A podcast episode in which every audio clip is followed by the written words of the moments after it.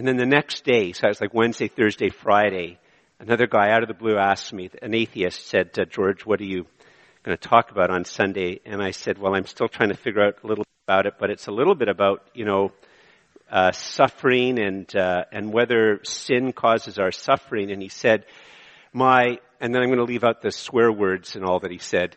Uh, but my bleep bleep bleep bleep bleep. He said that's like one of the deepest. That is the deepest question that human beings ask. Why does why do bad things happen to good people? Uh, and we had a bit of a conversation about it. So let's look at the text. it's John nine um, all three of those types of issues sort of end up. I'm not going to really talk very much about uh, how Jesus can be God, but um, all three of those things are in this text. So why don't we just turn and look? It's John chapter nine, and uh, and see sort of what happens in the Bible text in light of these questions and the, and the questions that you yourselves have as well. John chapter nine, and uh, it begins like this: As uh, Jesus passed by, he saw a man blind from birth. Now, just sort of pause there for a second.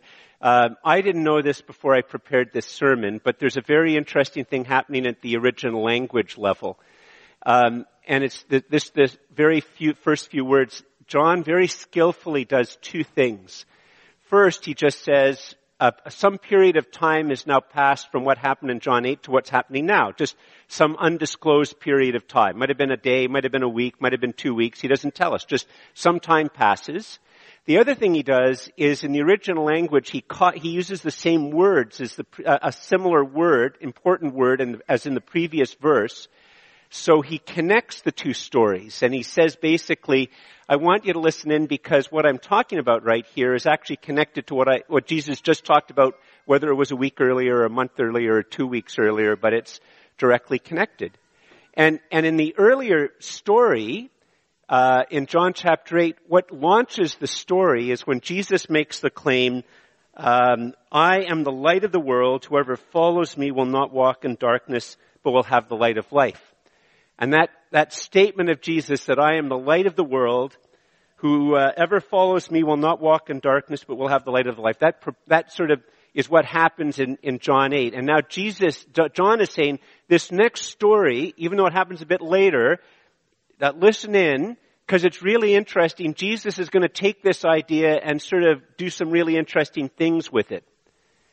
And, and that's, that's how John writes it. Very simply, and I didn't pick up on it in English because it's something that's in the original language. So read verse again.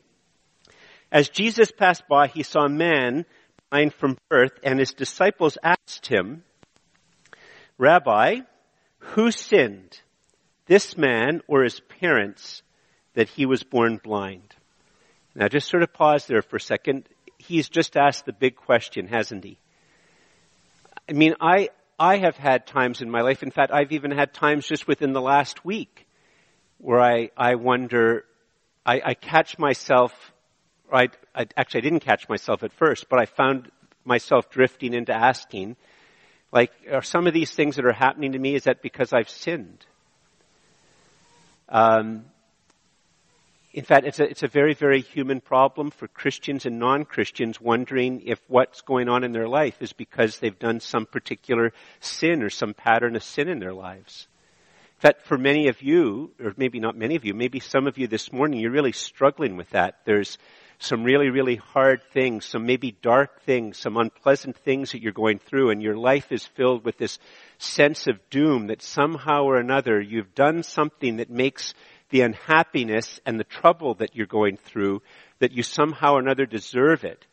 And you're not quite sure what to do about something like that, but it can be a very, very, some of you this morning are, you came here reluctantly because that really describes your inner life. You, you put on the Christian smile and welcome people, but the smile is on the outside and the inside there's a, a type of suffering and a type of darkness that you're struggling with. So this is a real question. They say, Rabbi, in verse 2, who sinned, this man or his parents, that he was born blind? So how does Jesus answer? How does he answer? Um, he answers in a very, very interesting way. He says in verse 3, it was not that this man sinned or his parents, but that the works of God might be displayed in him. We must work the works of him who sent me while it is day. Night is coming when no one can work. And then listen to this. As long as I am in the world, I am the light of the world. I am the light of the world. So he repeats this thing that was in John chapter 8. He makes the claim the second time in a very different context. I am the light of the world. It's a very, very, very big, very, very grandiose claim.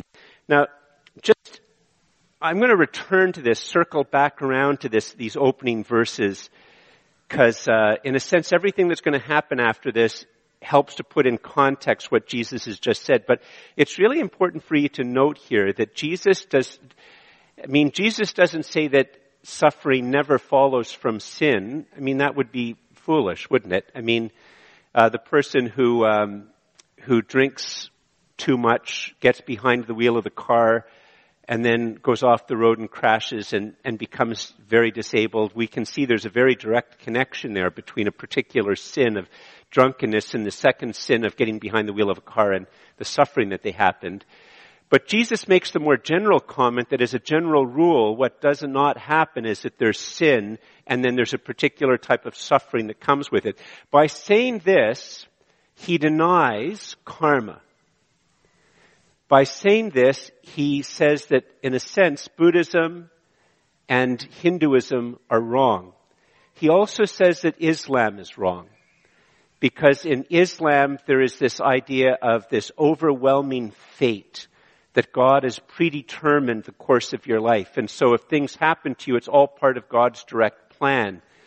And, uh, and nobody can ever make any claim against God or, or say that ask him what he's doing. There's no, nothing like the book of Job in the Quran. And what Jesus is saying here is he's, Jesus is saying these whole ways of thinking are wrong. That uh, what's going on in sin and whatever is going on with suffering, the way we're going to try to understand this is what's going on is that the works of God might be, must, might be displayed in that person's life. But it's not going to be very obvious at first what that means until we read the rest of the story. But before we do that, you know, if you think about it for a second, um, anybody can make a claim like that, can't they? I mean, this is one of the hardest things I have to try to communicate to people when I talk about the Christian faith with those in coffee shops is that, um, you know, a Christian believes that this is true, but anybody can make a claim like that. I mean, you know, Gary could say, I'm the light of the world. Dana could say, I'm the light of the world. You know, George could say, I'm the light of the world. Well, I don't know, sunshine, you know, maybe, maybe your friends think you're a ray of sunshine, you know, but, uh, that's a pretty big claim. And, uh, like, and so what's going to happen here is that Jesus is going to vindicate his claim. And I mean, he's going to really vindicate his claim by the end of the story, but he's going to vindicate his claim. How? In a very, very dramatic way by doing something that human beings cannot do. Let's see. How does it go? Verse 6.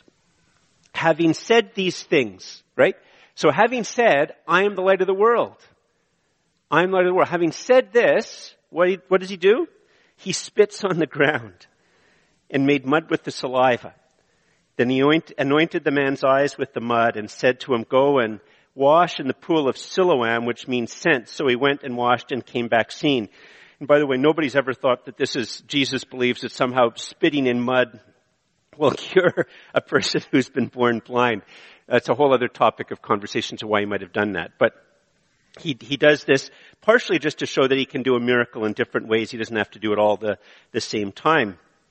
And, uh, and so he does this particular thing, and the neighbors, uh, in verse 8, and those who had seen the man, uh, who before as a beggar, sorry, verse 8, the neighbors and those who had seen him before as a beggar were saying, is this not the man who used to sit and beg?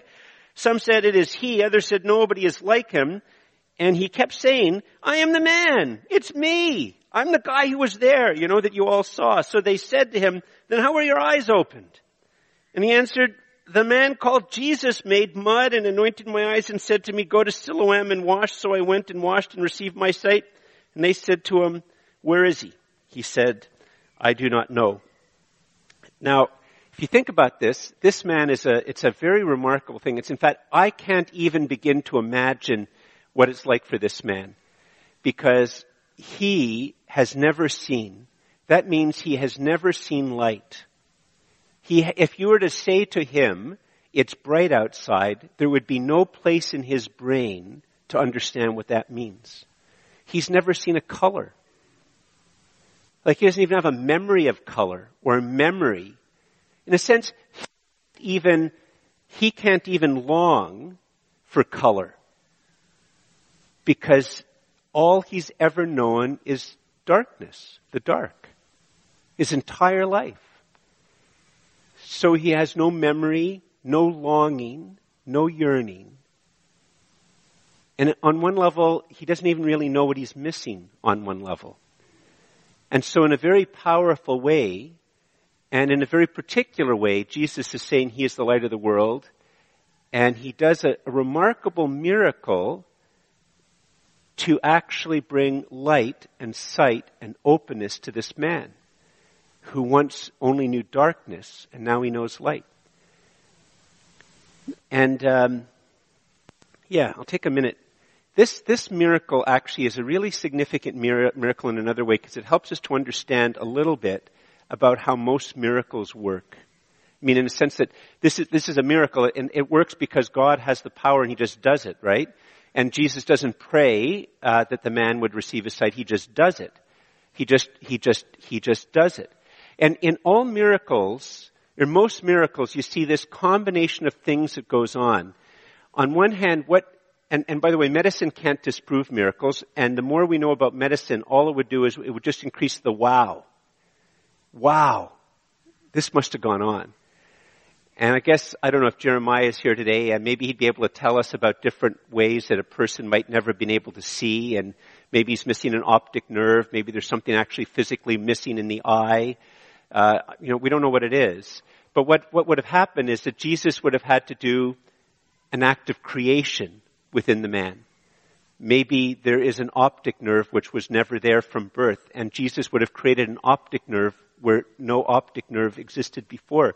He creates something out of nothing within the man. But you see, that's exactly what God does at the beginning, isn't it? The beginning of the gospel, eh, how does it begin? Uh, you know, in fact, I quoted this to the guy trying to understand miracles and who Jesus was. I said, you know, the gospel begins, in the beginning was the Word, and the Word was with God, and the Word was God. He was with God in the beginning. All things were made through Him, and without Him, nothing was made that was made. In Him was life, and the life was the light of men. And so what God makes everything out of nothing, and Jesus, who is God, the Son of God, He makes something within the man that wasn't there. And also, Jesus would have had to have maybe have removed something that was there. Maybe there was something that was blocking, uh, something that was clouding. And so at the same miracle where Jesus just wills something to be there that wasn't there before, He wills things that were, that shouldn't be there, that were stopping the sight just to be gone. He removes them. God can bring things into existence and He can take things out of existence because He is God. And the third thing that goes on in the miracle is that there's inner healing. Because even in ancient times they knew that if a person started to, uh, to if the person's eyes were open, you have to learn how to see. Somebody really unhappy, eh? You have to learn how to see. It's not just something that just your eyes are there and all of a sudden you can see. You have to learn. So it's a very interesting thing. It shows the, the miracle of Jesus, there's an act of creation, there's an act of removal, and there's an inner healing in the mind.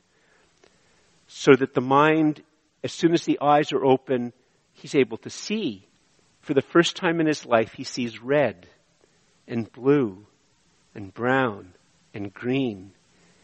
And the warmth that he always experienced at certain times of the day, he now realizes was from the sun.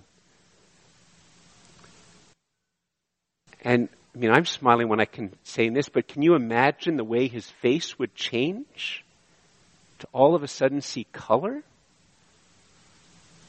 and see faces, see people? And so the people don't believe at first that it's the same guy. I mean, who can heal a man born blind? And his face even looks a little bit different. It really is the same guy. So some of us might say, okay, George, well, that's very easy, you know, but people back then were gullible. So here's a bit of a timeout. People back then were gullible. We're not, right? Like we don't have anybody bothered by conspiracy theories or anything like that. We're, we just effortlessly believe that a few people can tweak things in Facebook and we like automatons, like we're robots, we just vote one way? Really? Come on. Who's gullible? Like, okay, you know what? Being gullible is a human problem that's existed in every age. Right? It's existed in every age. It's not that we're not gullible and they were.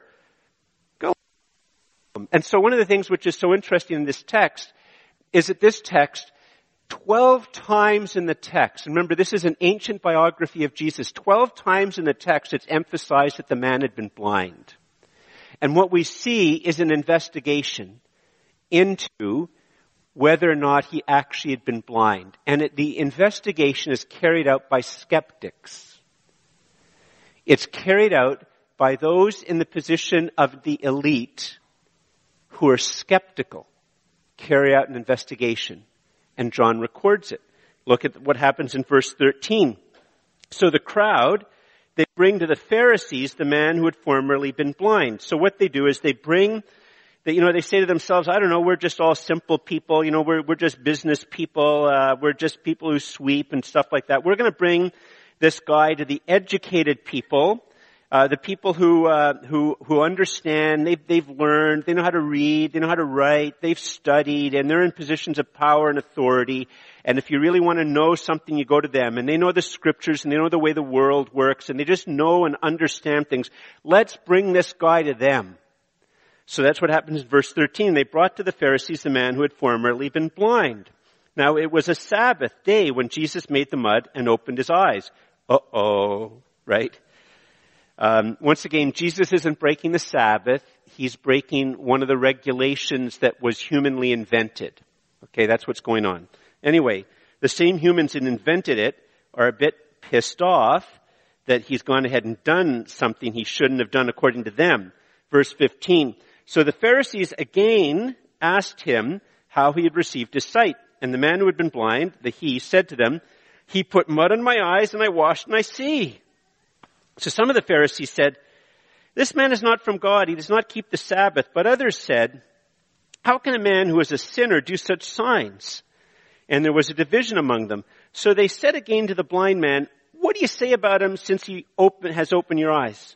And the man said, he is a prophet. Now, they, they all just go, okay, well, I guess guess he did it. No, no, no, no, no, no, no, no. They're skeptics. They're just as much a skeptic as the, the, the, the, the next real skeptic that you meet. And so they said, uh, verse 18, the Jewish leaders did not believe that he had been blind and had received his sight. Why? Well, because you know what? Back then there were con men and con women and there's con men and con women today. I mean, there are, right? There's all sorts of crazy people. People who make all sorts of claims. People who claim that they were, you know, UFOs captured them and they spent time in a, I mean, there's all sorts of crazy people, right? Back then and now.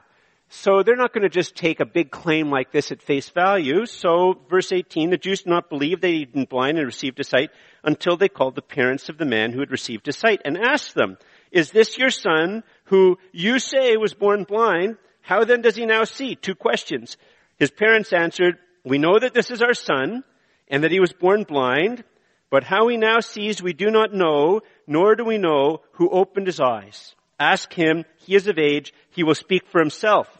His parents said these things because they feared the Jewish leaders, for the Jewish leaders had already agreed that if anyone should confess Jesus to be Christ, he was to be put out of the synagogue. Therefore his parents said, he is of age, ask him. Now just sort of pause here for a second. This is so contemporary, isn't it?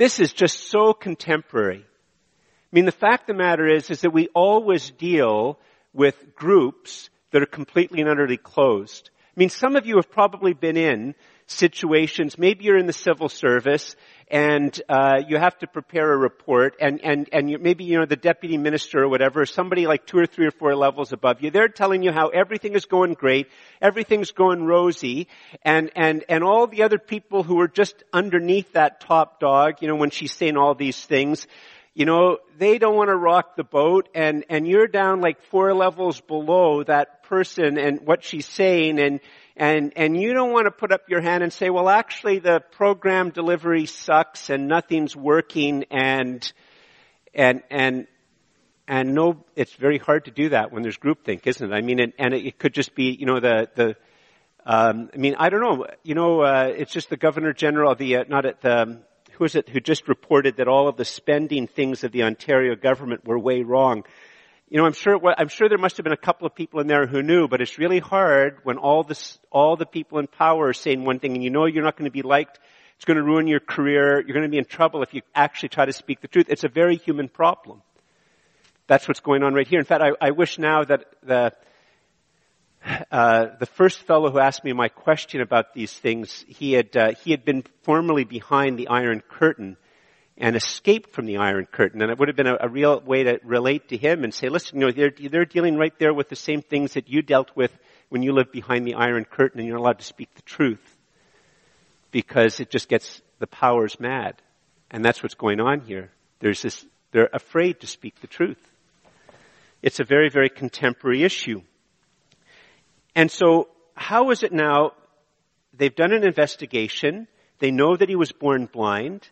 And, and uh, by the way, this was probably a very, very public figure um, because there's only a certain number of entrances into the into a place. He would have been there all of the time. He would have been there for years, and uh, he would have been a well-known fellow. This is a guy. There's lots of people who know that he used to be born blind. His parents have said he was born blind. Now he's seen.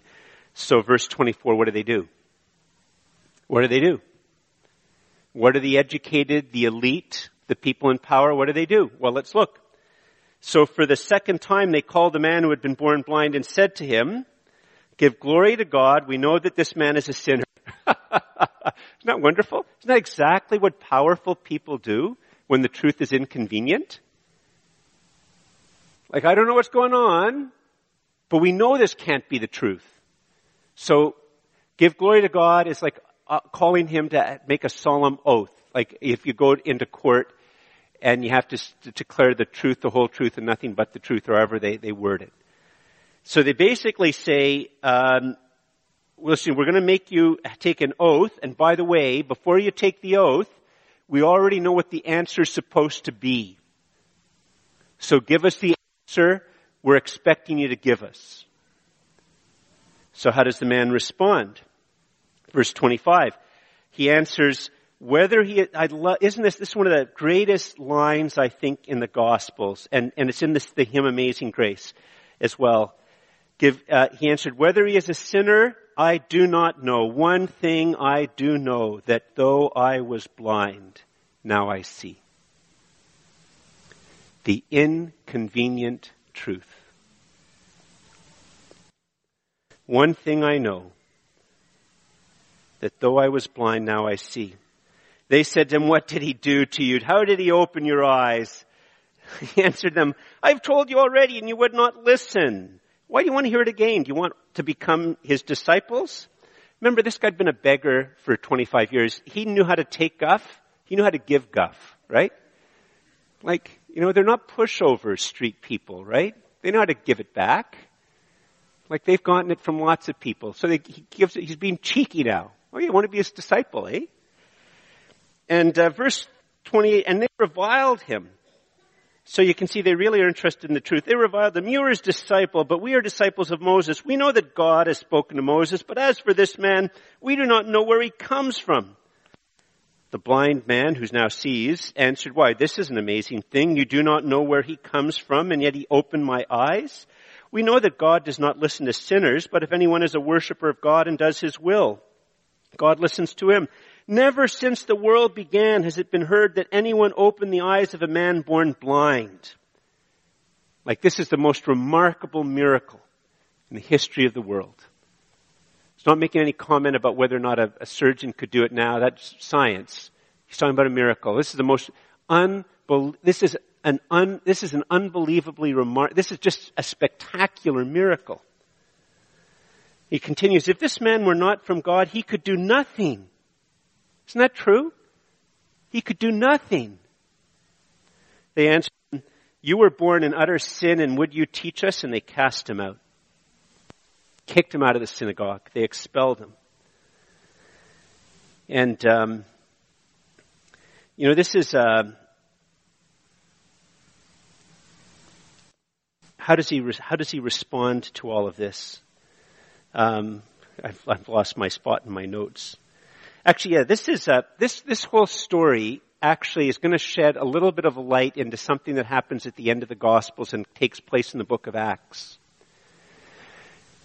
See, there's a really, I mean, one of the un, undeniable historical facts about how the Christian faith began. I mean, other than maybe a few Marxists who, who live under a rock, like other than a few Marxists living under a rock, Everybody knows that Jesus existed. Everybody knows he dies. Even the most hardened skeptics do not doubt that he died by crucifixion. And, um, and yet, within a short time after his death, literally, and I mean literally in the old fashioned sense of literally to mean literally, like literally, tens of thousands of people come to believe that he had risen from the dead in the very city where the crucifixion happened. That's an undeniable historical fact. It's not as if, you know, in most other religions, there's, uh, in most other religious movements, I, you know, I say, by the way, guys, I'm the light of the world. You know, believe in me. And I suck one of you into believing it. And I go, whoa, okay. Give me all your money, by the way, because we have to live on it.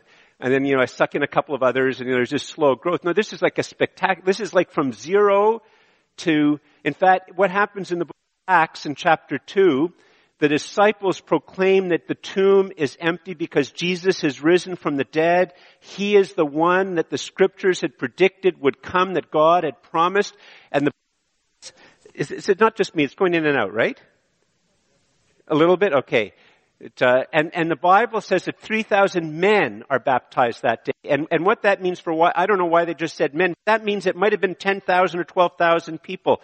And then uh, like a week later, there's another 2,000 added to it. That means there's like maybe 10,000 people. That means like within like a month and a half, there's like 20,000 Christians in Jerusalem who all believe that Jesus rose from the dead. So on one hand, this miracle helps to put a little bit of light on that, that on one hand, I mean, the man comes to believe as we're going to see in a moment, right? But then that some people just refuse to believe. The problem isn't evidence, it's just an absolute, complete, utter, willful refusal to believe. And that goes on in all of our lives. But, but look how, look how it happens with this man. Verse 35. Jesus heard that they had cast him out, and having found him, he said, do you believe in the Son of Man? And uh, the Son of Man is from Daniel. It's sort of a figure that it's hard for Jewish people to read that text because it basically sounds like Daniel's describing God. And he's called the Son of Man. It's in the book of Daniel. And uh, the man answered, And who is he, sir, that I may believe in him? Jesus said to him, You have seen him, and it is he who is speaking to you. And he said, Lord, I believe. And he worshipped him.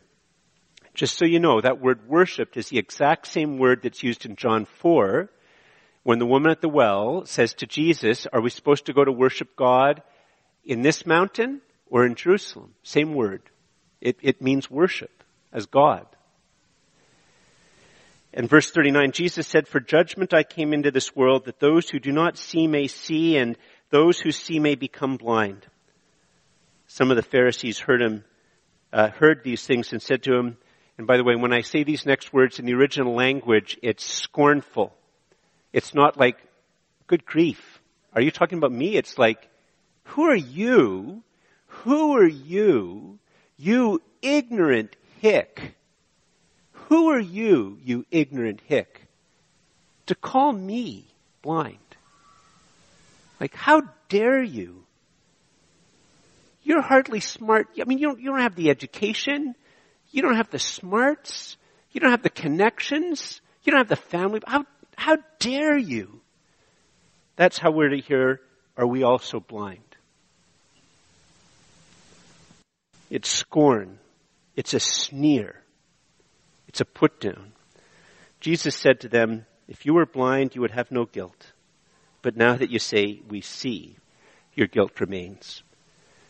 So what's going on here, just to sort of wrap this, what's going on here in this story? It's a wonderful story, isn't it? And, you know, the, the most important thing I can do to you is help you to hear the story, because the, the word of the Bible will do its own work in you, uh, if you just hear the story. But here's the first thing. If you could put it up, Andrew. What Jesus is is that every human being is blind from birth. Jonathan, you were blind from birth. Daniel and Christine, you were blind from birth. Don, you're blind from birth. George, I was born blind. Every human being is blind from birth. You know, it's a very, very wonderful thing. If this starts to grip us, if this was the only thing, by the way, it would just be unbelievably depressing. The, the, obviously, this story says a whole lot more. But it's a very, very, very wonderful thing, you know. Um, how is it that we could possibly share the gospel with somebody who has maybe an ideology or a politics that we just abhor, a lifestyle that we think is completely wrong? Well, if this grips us, there's a real power. You know what? Because that person, you know, that we just think is so wrong or so evil, you know what? Me and, me and, me and him or me and her, we're the same. I, we were both born blind. We're both born blind. This text isn't saying that Christians were born seeing and that other people are born blind. This is saying every human being is born blind. It's a very, very powerful equalizer. I mean, I have to confess that I, I have fear about trying to share the gospel uh, with with some people. And I, in fact, just a couple of months ago, the Lord convicted me that why was it in a coffee shop that I, I'm just going to be really honest with you. Why is it in the coffee shop I invited three people to, to consider coming to one of my Easter services, but the fellow, the gay fellow who was in a partnered relationship, I didn't invite him. And, and, it, and, it, and, and the Lord convicted me of sin. Like, why did I do that? Why did I have that sin of omission? You know, the fact of the matter is, is that every human being is born blind. And, um, and here's the second thing, the hard part for us is that, well, why doesn't Jesus just heal our blindness? Like, why does it, he's up in heaven, why doesn't he just heal, heal your blindness, heal, blind, heal your blindness? Well, I really, I, I have to confess, that sort of, that question struck me this week. Especially as I'm trying to figure out how John 9 fits in with the rest of the book, that why it goes on to the death of Jesus on the cross and his resurrection. And then, believe it or not, I got, I got help from the movie The Guardians of the Galaxy Volume 2. I'm not making that up. I really was. I was praying to the Lord. Why is it? Why is it, Lord, like you don't just heal? And you know, one of the things about prayer, I'm a real slow learner. Some of you folks are really good at prayer. So pray that I learn how to pray better. But one of the things I try to slowly learn is that when you ask a prayer of God, often He puts a thought in your mind right away, and often it's the answer. but I don't like the answer. I keep thinking for something else. So I, have been praying about this for several days. Nothing's coming to my mind. All of a sudden, volume two of the Guardians of the Galaxy comes in, and what, what comes into my mind is how Drax defeats the monster towards the beginning of the movie. And if you've seen the movie, it's a silly movie. Um, uh, but there's this big monster, and all of the Guardians of the Galaxy are fighting the monster, and it's very, very funny. The little cute Groot is dancing to some music while all these, they're all being thrown all over the place. And finally, the only way that the, the monster is killed is Drax with his swords gets eaten.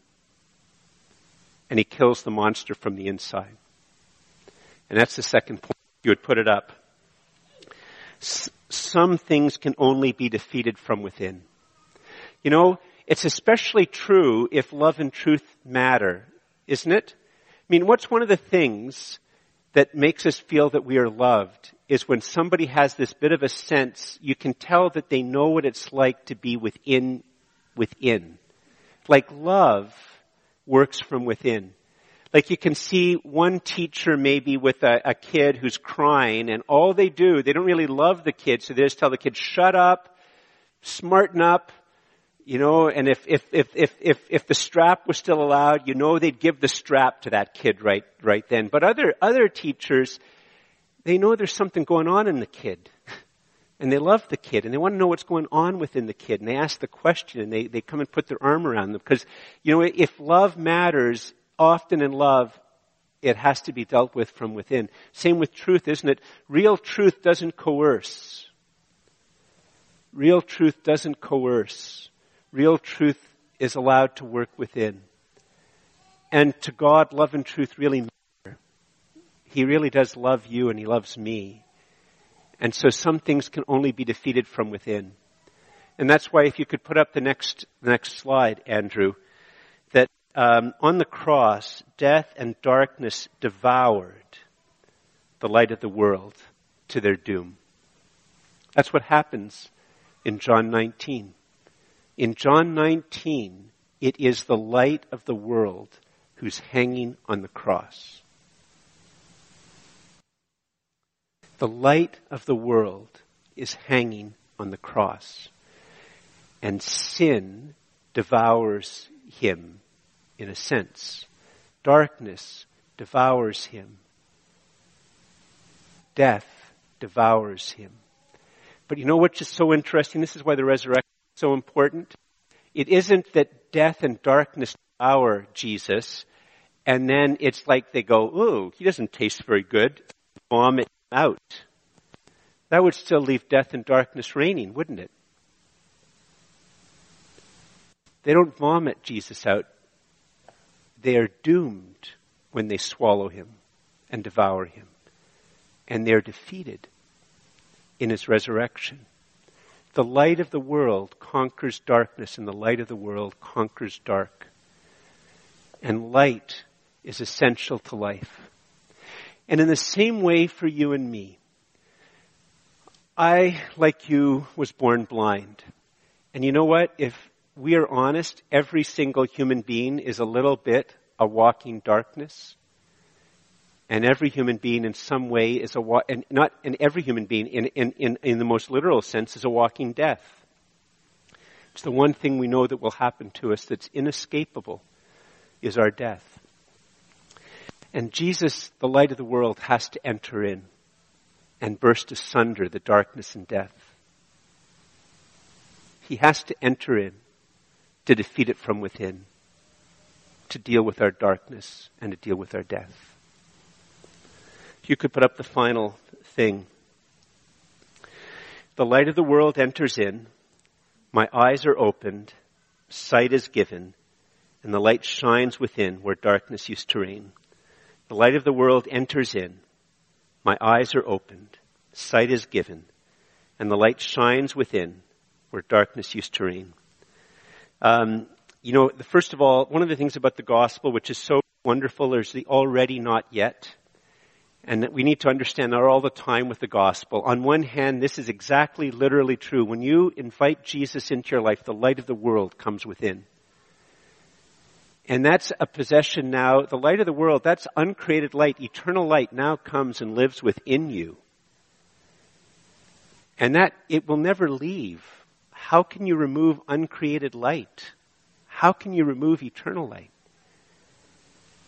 And in a sense, when we die, all that will happen is that that promise of that eternal life and light and uncreated light that's within us, it just, it carries us through the valley of the shadow of death into a brighter future, the new heaven and the new earth.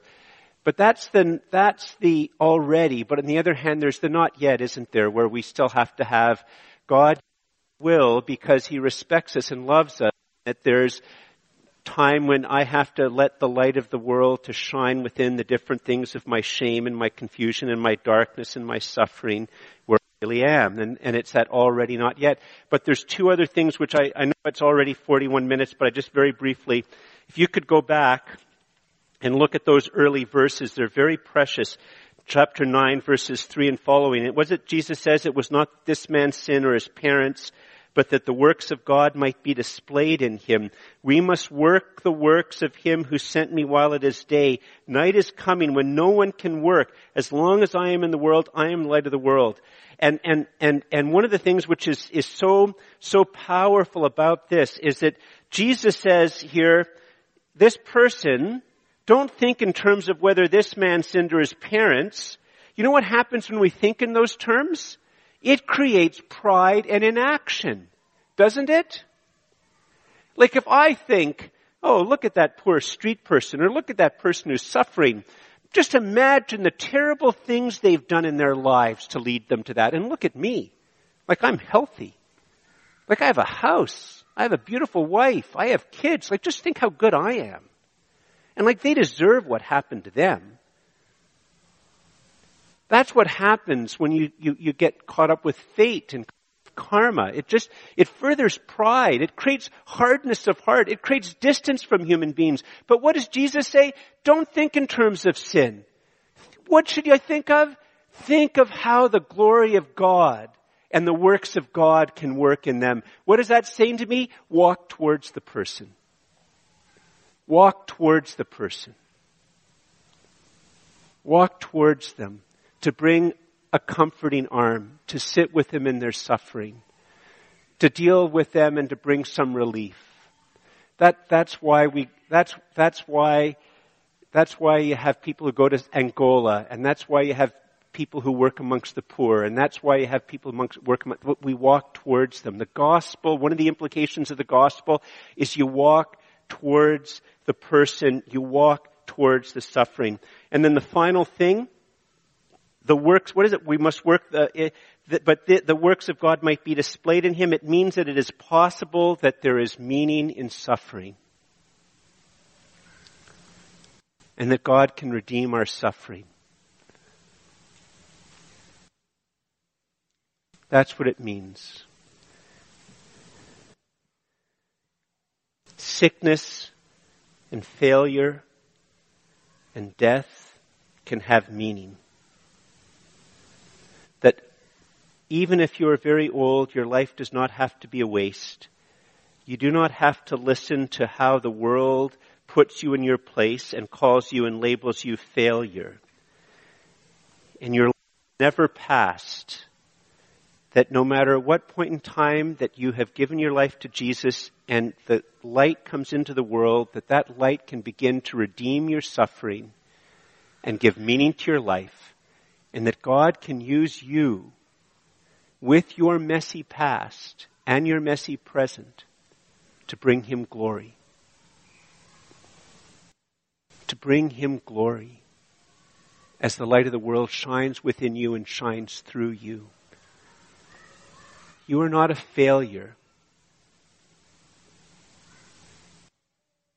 When you put your faith and trust in Jesus, He can and will redeem even the darkest things about you and turn them to great glory. There was a same-sex attracted man in a church that I had a long talk with a couple of years ago. And he was saying to me that he couldn't understand how it is that he could be called to be a Christian.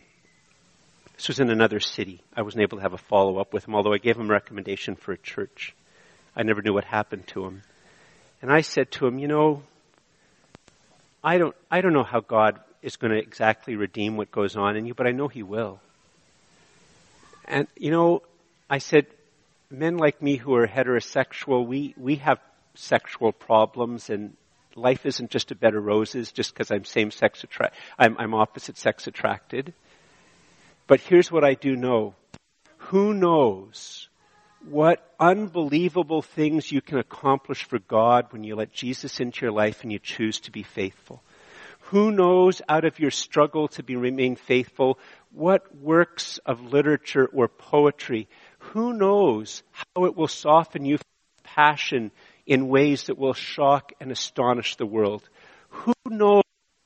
Only the Lord knows what greatness might flow from you allowing the Lord in and the faithfulness to follow Him but I know that He will redeem what goes on in your life if you trust in Him. I don't make that claim as a, a human being. It's what the Bible tells us. Please stand.